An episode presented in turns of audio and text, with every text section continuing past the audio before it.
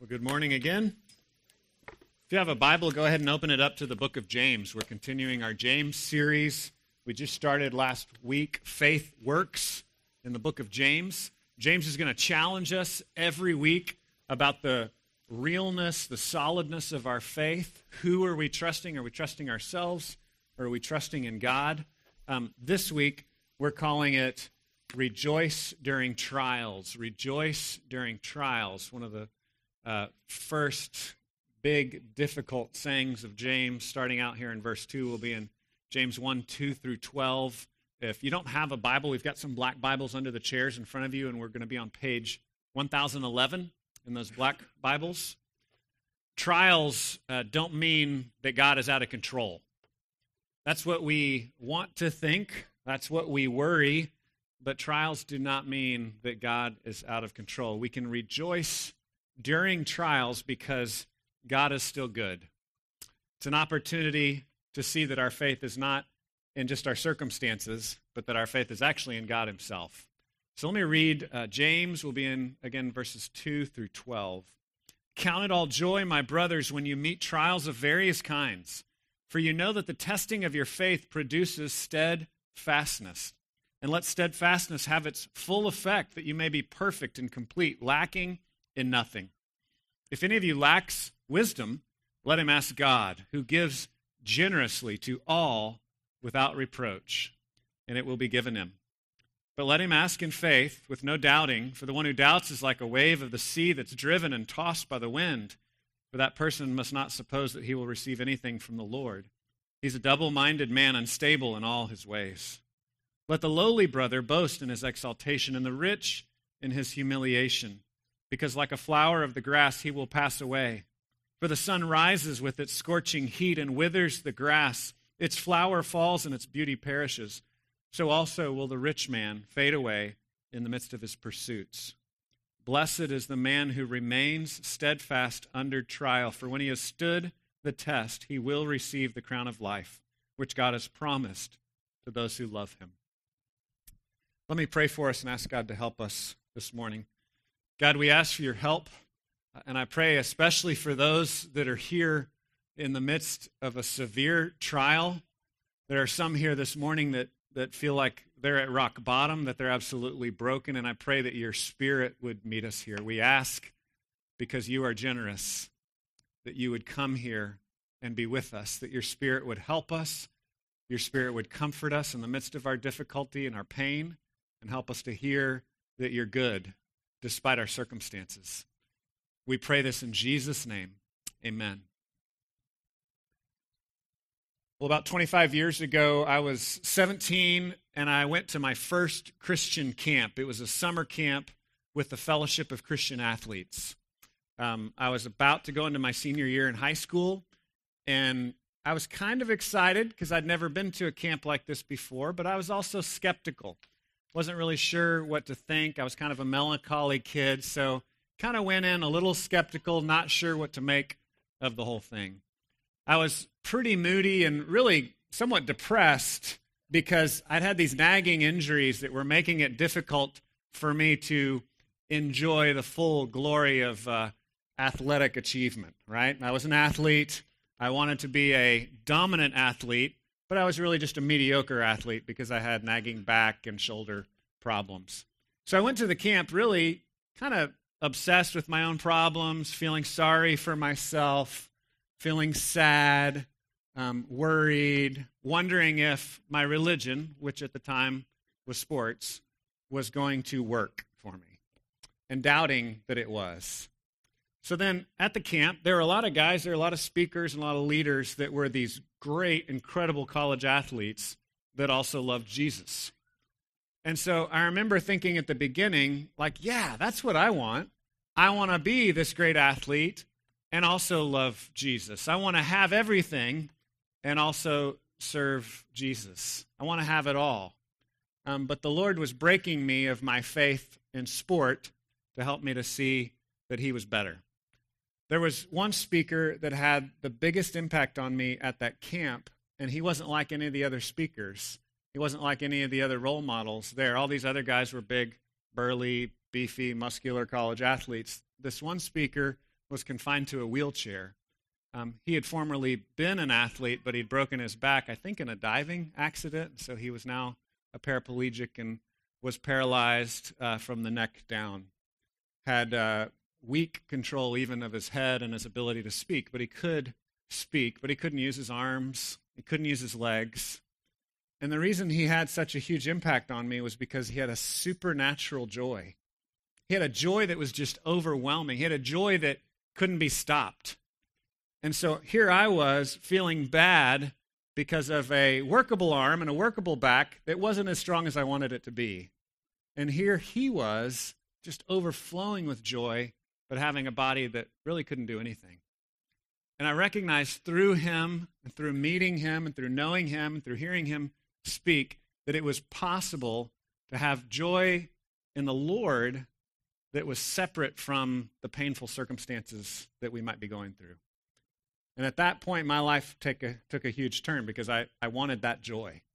I wanted that joy, and that was kind of a breakthrough for me, being able to then see that Jesus was really worth it. He was really better than anything my circumstances could offer.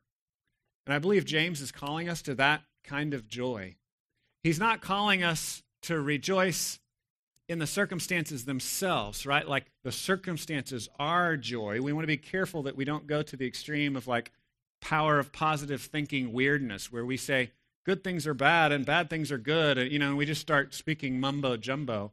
It's it's during difficulties. It's during trials we can rejoice in Jesus. Those difficulties and those trials can be good only in the sense that that pain strips away our faith in the circumstances and forces us to test our faith and see that our faith is actually in God and not in the circumstances.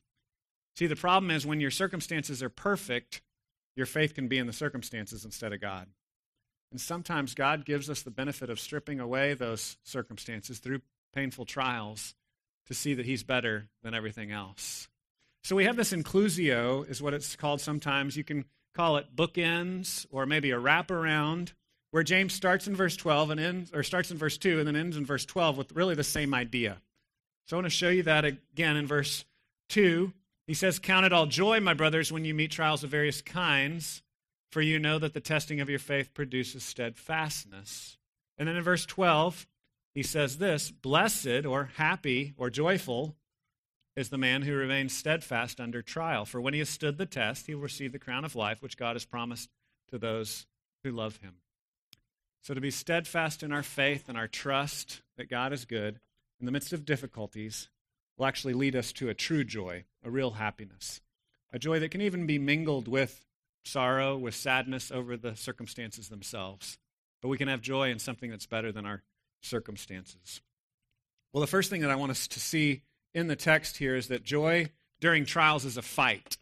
It's a fight. It's not something easy, and we need to be very careful that we don't take these verses out of context and then use them to bludgeon our friends in the name of Jesus, right? When your friend is struggling and crying and hurting and they're facing disease or divorce or some kind of disaster, you don't come to them and say, Rejoice in the Lord, right? You want to be very careful with how you handle the scripture when it comes to exhorting your buddies. We always want to start first with the words of Romans. It says, We rejoice with those who rejoice, and we weep with those who weep. So when your friends are weeping, the first thing you do is you come alongside them and you weep with them. And then, as they are able and as you are able, we listen to the words of James. It says, You know what? Even though we're weeping, even though these circumstances genuinely are terrible, we have a Savior that's better than these circumstances, and we can rejoice in Him. So we need to be careful how we handle this, and I would say we want to primarily listen to this as James' words for us, not think of it as words for us to speak to somebody else. So he's speaking to us, and he challenges us to rejoice during the trial. To rejoice during the trial, and we need to recognize that it's not easy. We have to fight to rejoice in God. We have to fight to rejoice that God really is good, to rejoice in the fact that God really is sovereign, to rejoice in the fact that God really is trustworthy, even though our circumstances may be all wrong. Not, I love trials, but I love God during trials. You see the difference? Trials are an opportunity for us to say, I really love God. I hate this trial, but I love God. And this trial is showing me that I don't just love God for the circumstances, but I love Him no matter what. So I'm going to delight in Him, and that's a fight. So again, verse 2 Count it all joy, my brothers. That word count uh, could be translated even as lead. Um, it's a decisive word. Consider, reckon is how it's translated a lot of times. Decide that even though this is terrible and painful, I'm going to have joy in God. So I'm going to do something decisive here. I'm going to do something against my nature and decide that I can still rejoice even though this trial is terrible. Count it all joy, my brothers, when you meet trials of various kinds. He doesn't say if you meet trials of various kinds. As Christians, we're apt to think, well, trials are for the weak or the dumb or for the less holy, right? Those of us that have our stuff together, we don't go through trials, right? Do you ever think that? Until the trial happens. Or sometimes when the trial happens, you think, oh no, there's something wrong with me. And he says, when, when you meet trials. This isn't if, this isn't just for the junior Christians that have trials, but the super Christians don't have to worry about it. He says, when, when you meet trials of various kinds. You will meet trials. You will go through trials. We don't live in heaven yet. We don't live in heaven yet. We live still in this broken world. We live in the overlapping of the ages where Jesus has already decisively defeated sin and death, but it hasn't all come to perfect completion yet. We're still looking forward to him wrapping all things up. So we will face trials. You're probably in the midst of some sort of trial right now, or about to face a trial, or just coming out of a trial. It's when, not if. For you know that the testing of your faith produces steadfastness. The word testing there is a word that would be used for testing gold, for proving gold. And you know, in the ancient world, when they would make, I guess they still do it this way in the modern world, but when you, when you uh, purify gold, you melt it. So you melt away all the other junk out of this chunk of gold that you might find on the ground, and the gold separates from everything else. So the trial is like testing, proving the gold. It tests and proves our faith. It tests and proves our faith, which produces steadfastness. And he says in verse 4 let steadfastness have its full effect, that you may be perfect and complete, lacking in nothing. So, what he doesn't mean here, he does not mean that if you persevere or endure or have steadfastness in your faith through that trial, that then you will be absolutely perfect in a holiness sense of you never will sin again. This word perfect is uh, something more like finished or mature or whole. So, this is going to lead to fruitfulness and maturity in our lives. The saints that you want to be around, the Christians that you want to get to know, are people that have faced hard things in their life and continued to trust God, continued to grow in Him. You want to be around saints that have suffered. You don't have as much to learn from saints that have never suffered. They just don't have as much to tell you. But those who have suffered and who have stood fast and trusted the Lord have, have something to teach us. They're fruitful. They're like mighty oaks. They're strong and they have something to give us. So we've got this idea of counting it joy. And my favorite word here is steadfast. In the other translations, you might have endurance or persevere, which are fine translations and perfectly reasonable. Uh, I like steadfast because it's a little more of a word picture.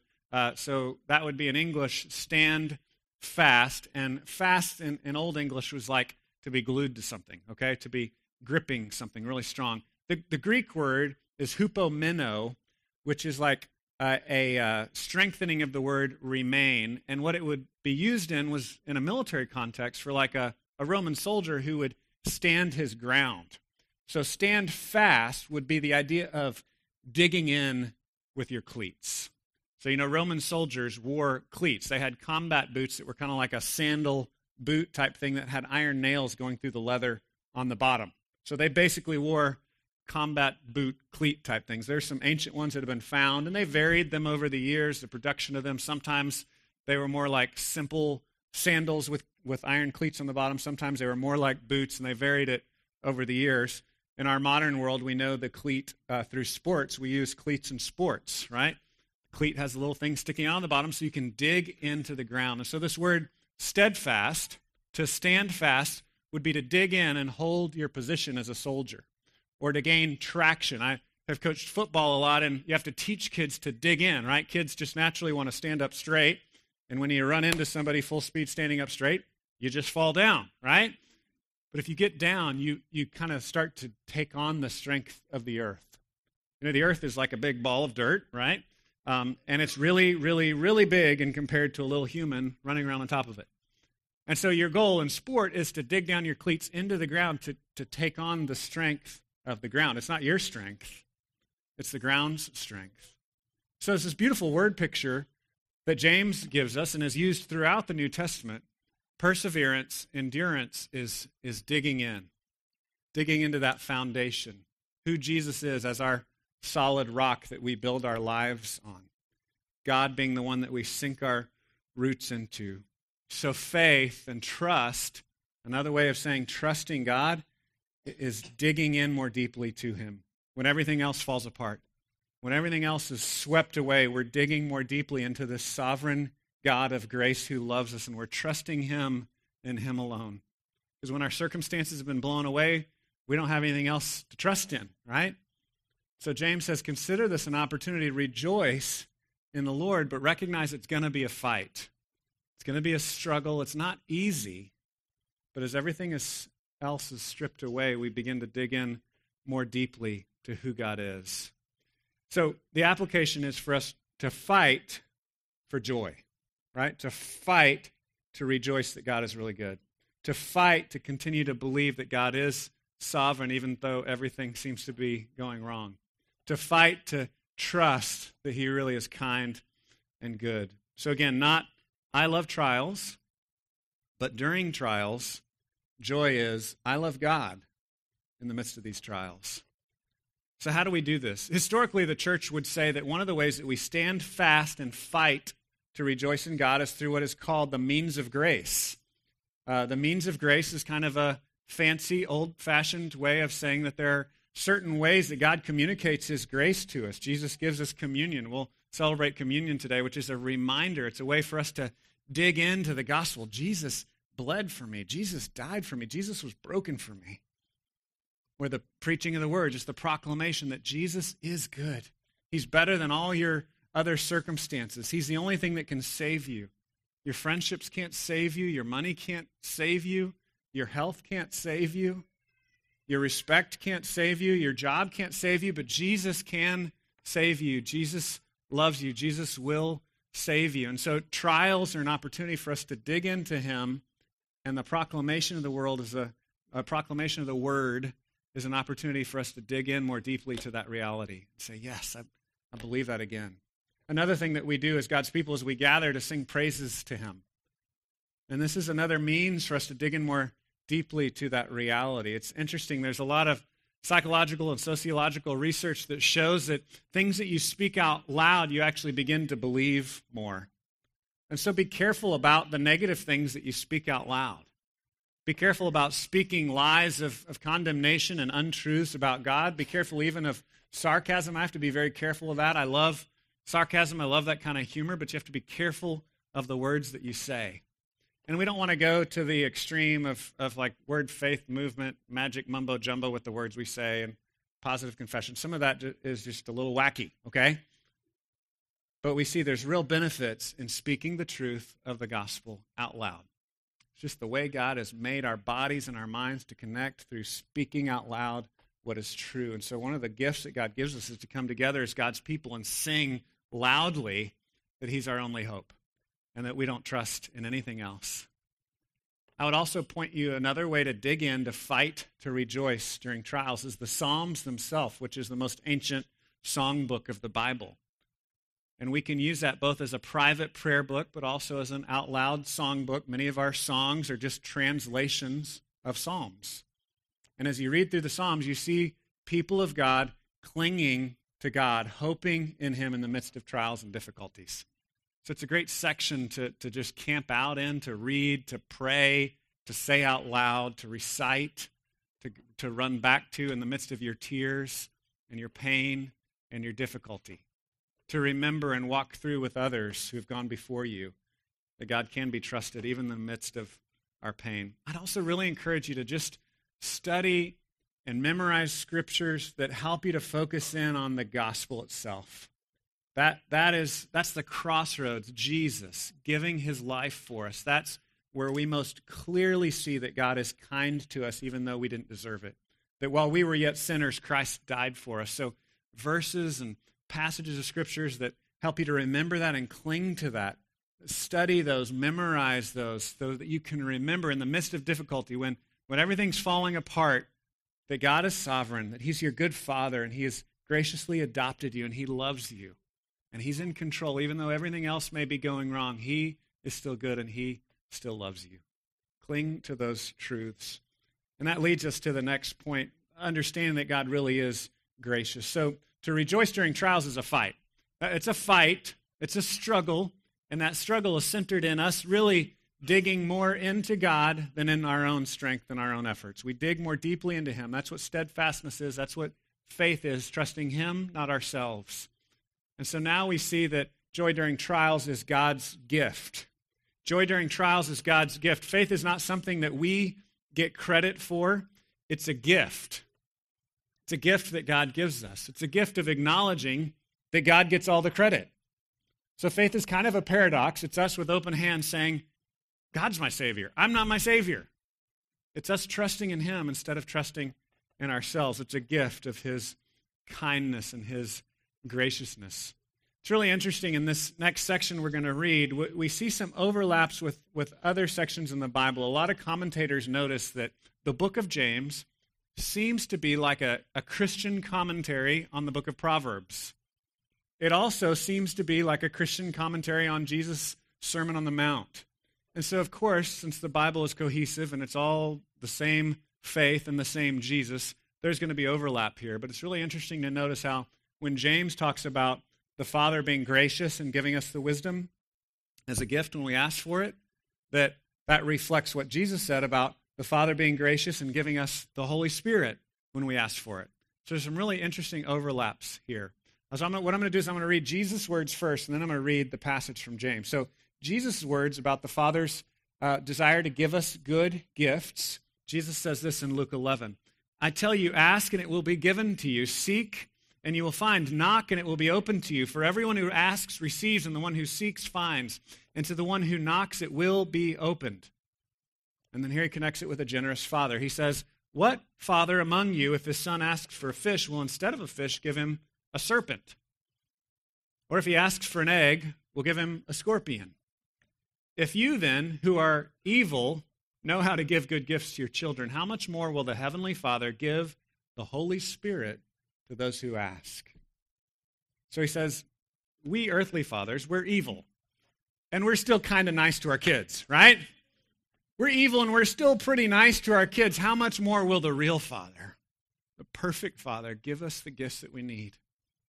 And Jesus says that, that that main gift that you need when you go asking, when you're struggling, when you're hurting, when you're crying, is you need the Holy Spirit's presence in your life. You need the gift of God Himself to come into your life and help you to see things with His perspective. So now James says pretty much the exact same thing, but he uses the word wisdom. In the midst of that pain, we need the Holy Spirit, we need God's wisdom. And we see that those words are very parallel throughout the book of Proverbs in Paul in James in the words of Jesus. So, verse 5, James 1 5. If any of you lacks wisdom, let him ask God, who gives generously to all without reproach, and it will be given him. So, he had just finished telling us that if you have steadfastness, then you'll be mature, then you'll be complete, right? If you dig into who God is and you trust him, then that's going to result in maturity, and you will lack nothing. And now he says in verse 5 But if you lack, if you're not there yet, which is all of us, right? All of us are like, I, God, I don't think I can do this. This is hard. God, help me. I don't, I don't know if I can trust you. This trial, I think, is too much. And so he says, okay, well, if you lack, ask the Father. If any of you lacks wisdom, let him ask God, who gives generously to all without reproach, and it will be given to him. Trust that he's generous, he's, he's kind. And that is the essence of the gospel. The good news is that God paid for what we couldn't pay for. That God came down to earth and we'd made a big mess, and God's the one that's cleaned it up. And He adopts us into His family, not because we deserve to be adopted, but because He's kind and gracious to us and He loves us. so He's a generous Father, He's a kind Father. So in the midst of your difficulties and your trials, don't, don't think these crazy condemning thoughts of, oh no, I'm not rejoicing, so God hates me even more now. Ask Him for help. God, I'm, I'm struggling. I know you're good. I know you're kind. These circumstances are not kind, but I know you're kind. I know you're generous. I know you love to give good gifts. Ask Him, and He delights to give. And then James goes on with some hard words here. These are difficult words, and so I want to spend a moment here in, in the next few words in verse 6. He says, But let him ask in faith or trust with no doubting. For the one who doubts is like a wave of the sea that is driven and tossed by the wind. For that person must not suppose that he will receive anything from the Lord. He's a double minded man, unstable in all his ways. You read those words, you feel like James just like punched you in the jaw, right? Because I don't know about you, but, but I'm not always sure about everything. I doubt. I'm a doubter. I wonder. I have questions. Maybe that never happens to you, but that happens to me. And so he gives this picture of if you doubt, if you if you don't trust completely, if you doubt at all, you're just like you're lost at sea, man. You're toast. It's all over with. Game over. You're a loser. He has this. Uh, I have this picture here of someone lost at sea. This is from the movie Unbroken. Uh, so this is these World War II heroes their, their plane gets shot down. They're in a raft. It's a really gripping movie because you just see these guys just getting sunburned and blistered, and sharks are wanting to eat them. I mean, it is, it is rough. And James is saying that if you doubt, you're like a wave of the sea. You're just, you're just drifting. You're lost. And so this can be very unsettling, right? Because I think as modern people, we're, we're very doubt oriented. We don't think that of think of that as a bad thing. I think also it can be confusing because uh, we think of the word doubt as kind of a passive thing, right? I don't know if you're like me, but I kind of think of doubt as, as like almost being neutral. It's not like a sinful thing. It's just kind of like, eh, I don't know. You know, I'm not sure. That's, that's how I think of the word doubt. In the ancient sense, doubt has a stronger meaning than that. Doubt would be more like the philosophical sense of doubt. Um, the entire Enlightenment project is built off of Descartes, this ancient philosopher who used critical thinking and doubt to build his understanding of knowledge. Um, and you don't have to understand all that, but just know that doubt is, uh, in an ancient sense, it's an active thing that you do. And really, in the Greek, so that's just the English word doubt. In the Greek, it's even stronger. In, in the Greek, the word doubt is diakrino, which means judgment. It means to actively say, this is good, that's bad. And so, what he's telling us here is don't actively say, God is not good. I cannot trust him. Don't condemn God. Don't shake your fist at God. Don't say God is bad in the midst of your difficulty. Don't curse God, but trust that he's generous, he's kind. And I don't think this is like the unforgivable sin where if you got mad at God once, then you're toast. He's saying, in the midst of that kind of attitude, as, as you condemn God, you're lost. As you trust that God is not condemning to you, He's generous, and He comes to you without reproach. Read, read that statement again, the positive statement in verse 5. If you lack wisdom, let him ask God, who gives generously to all without reproach, and it will be given to him. So James is setting up a contrast here. The more we condemn God, the more we say, God, you don't care about me. You're not kind. You're not generous. The more we're just lost at sea. The more we're just abandoned. We're, we're just, we don't know what's going on. We're confused. We're flitting about. But the more that we trust in His goodness, the more that we say, God, I know you're good. I don't understand these circumstances, but I know that you're good. I know that I can trust you. That's us digging in steadfastness, digging into Him. We're not digging into our circumstances, we're digging into Him. So we're fighting for joy as we trust that really that fight is, has been won already by this gracious, loving God who gave Himself for us, who came after us when we didn't care about Him. While we were yet sinners, Christ died for us. One of my favorite parables that's very convicting about this kind of doubt of God's character is the parable of the talents in Matthew chapter 25. And I've been very convicted by this over the years that when my life is going downhill, it's in those moments where I'm acting like the servant that just buried his talent. And when that servant buried his talent, his explanation to the master was, Well, I buried it because I know that you're not fair and you take what doesn't belong to you. So I thought I should just bury it. And the master says, Well, then I'll deal with you in accordance to what you believed about me. So we see this picture of the opposite of that is when we trust in God's goodness, He deals with us in generosity and in kindness and in grace. To trust God is to know that He is gracious. So I think, I think the application here that Paul is giving us is not so much about the state of our heart, but to take the risk of asking Him for help. Again, a lot of us uh, get caught up in navel gazing and do I have enough doubt or not enough doubt or do I have enough faith or not enough faith? And we, we start questioning our own internal heart. I would just say you break out of that by just saying, God, help me. God, help me. You ask Him for help. In the Chronicles of Narnia, there's this uh, character named Aslan who's this big lion, and he's supposed to represent Jesus. Jesus in all of his scariness and in all of his kindness. And the kids are having a debate they're in a they're in a difficult situation in one of the books and they're debating why Aslan hasn't come to help them. And they they have this concept that he knows they're in trouble but he hasn't come to help them yet. And one kid says, "Well, I think he knows what we need, so if he wanted to help us, he would." And the other kid said, "I think he likes to be asked." I think he likes to be asked. And I just love that story because I'm like, ah, it's so simple, right? God wants us to ask Him. Ask Him. He's a father that, that loves to give good gifts. So don't question your motives. Don't think about how good or bad your doubt or your faith is. Just ask Him. Say, God, help me. I'm dying here. I, I don't think I can take another day of this trial. Will you help me? He will come to you. As Jesus said in Luke 11, He will give His Holy Spirit to those who ask. He may not magically transform your circumstance today, but He'll change your heart. He'll give him, he'll give you more of him. He'll give us more of himself. So ask him. Ask him. The last thing I want us to, to look at is that joy during trials is for everyone.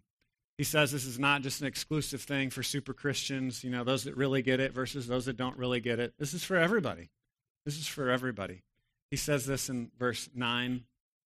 It's for both rich and poor, it's for everybody Verse 9 says, Let the lowly brother boast in his exaltation, and the rich in his humiliation. Because like a flower of the grass, he will pass away. For the sun rises with its scorching heat and withers the grass, its flower falls, and its beauty perishes. So also will the rich man fade away in the midst of his pursuits. Blessed is the man who remains steadfast under trial, for when he has stood the test, he will receive the crown of life which God has promised to those who love him. So it's this eternal perspective we look forward to. As we trust Him, we'll receive this ultimate crown. We're looking forward to a day when everything will be made right. And so we have to trust Him now that He is good, that He is gracious, and He's getting us there.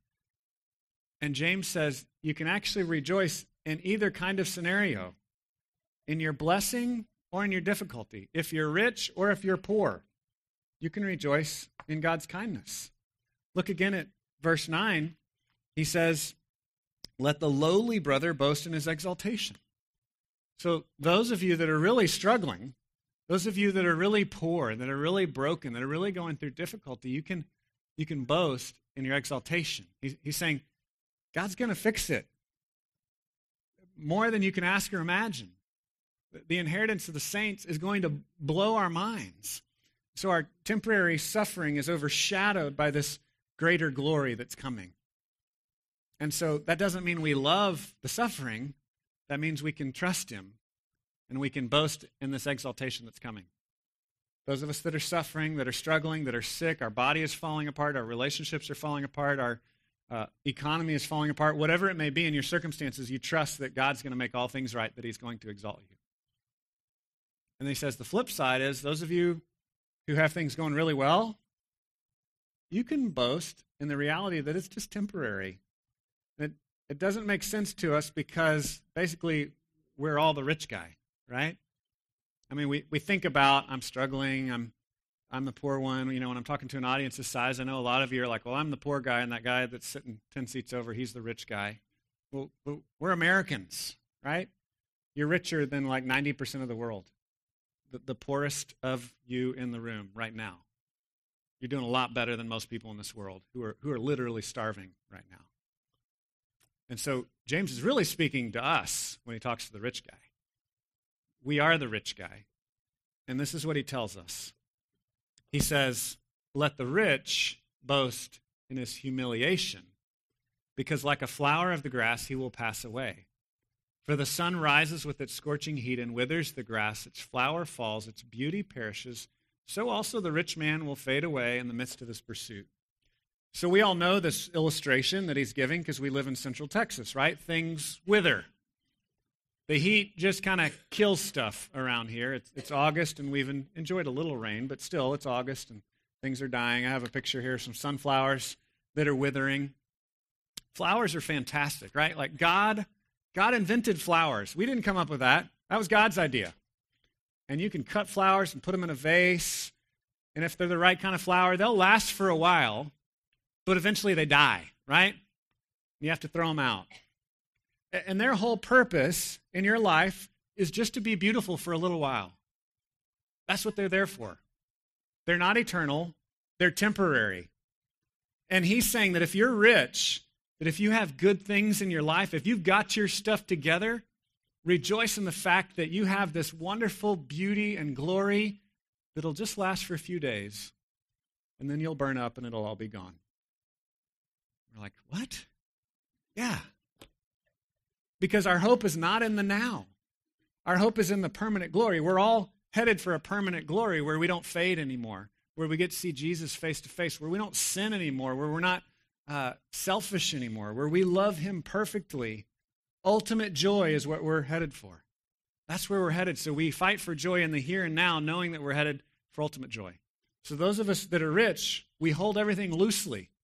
We just say, yeah, God's given me this beauty. God's given me this glory. God's given me these wonderful circumstances, and my faith is not in my riches. My faith is not in my circumstances. I know I'm a flower, and I might be a flower that burns up in three days or in two weeks, but I'm going to burn up. So he says, The poor exult in the fact they'll be lifted up. The rich exult in the fact that the glory they have is really temporary and fading. So, no matter who we are, this joy is for everyone. It's for all of us because the joy is in Him, it's not in our circumstances. Paul's saying, recognize your circumstances are temporary. If you're poor, your circumstances are temporary. If you're rich, your circumstances are temporary. And those of us, those of us that are having the hardest time with this word to the rich are those of us that have put the most faith in our riches. So those of you these either they're squirming that this is a painful thought. What? I'm going to lose my stuff? Yeah, you're going to die. You are going to die. Your health is not going to last forever. Your money is not going to last forever. Your relationships are not going to last forever. It's going to wither and die. So you better have a faith and a joy in something beyond your temporary circumstances. So he says, fight for joy, and it's for everyone. Those of us that are in good circumstances, those of us that are in bad circumstances. It's, it's for everyone. My wife and I have been watching the John Adams miniseries over the last several weeks, and we just watched the final episode. Um, a lot of death and dying in the final episode. My wife's face hurt really bad. A lot of tears, a lot of loss. Um, and there's this great scene at the end of it where you see John Adams learning this kind of steadfastness, learning this kind of joy. He just kind of starts rambling about just wanting to just praise God and adore God. And he just starts saying, Rejoice evermore, rejoice evermore. And it's like he's he's like a crazy old man, but he's really who we should be, you know? It's like at the end of his life, he's lost everything, and all he has now is to rejoice in the Lord. He knows he's about to die as well. I think it's a beautiful picture for us. The more we lose the things of this world, the more we can actually rejoice in who God is instead of just rejoicing in our circumstances. I know a lot of you may be thinking, uh, Dave, this is impossible. I cannot rejoice in trials. This is too hard. Again, I take you back to the second point. Ask God for his help. Ask God for his help. He gives the Holy Spirit because he's generous and he loves us. I want to point you to a second idea, though, and that's look to Jesus. Look to Jesus as the one who did stand fast in our place when none of us could do it when all of us failed, he took our place. He ran the course for us. In Hebrews 12, it's said this way Therefore, since we're surrounded by so great a cloud of witnesses. Let us also lay aside every weight and sin which clings so closely, and let us run with endurance. It's that word steadfastness. Let us run with endurance, with steadfastness, the race that is set before us, looking to Jesus, the founder and perfecter. There's that other word, perfecter, the mature one, the complete one, the perfecter of our faith, who for the joy that was set before him endured the cross or stood fast through the trial of the cross. Who for the joy that was set before him stood fast through the cross, despising the shame and is seated at the right hand of the throne of God forevermore. Amen. Let's pray. God, thank you that you love us. Thank you for your goodness to us. Help us, Lord, to endure. Help us to stand fast in you. Help us to rejoice, not because we love trials, but to rejoice because you are good, no matter what trial we face. We thank you that you are good. We thank you that you're not out of control, but you're a kind Father that loves us. We pray that you'd help us to continue to trust you. And we pray this in Jesus' name. Amen.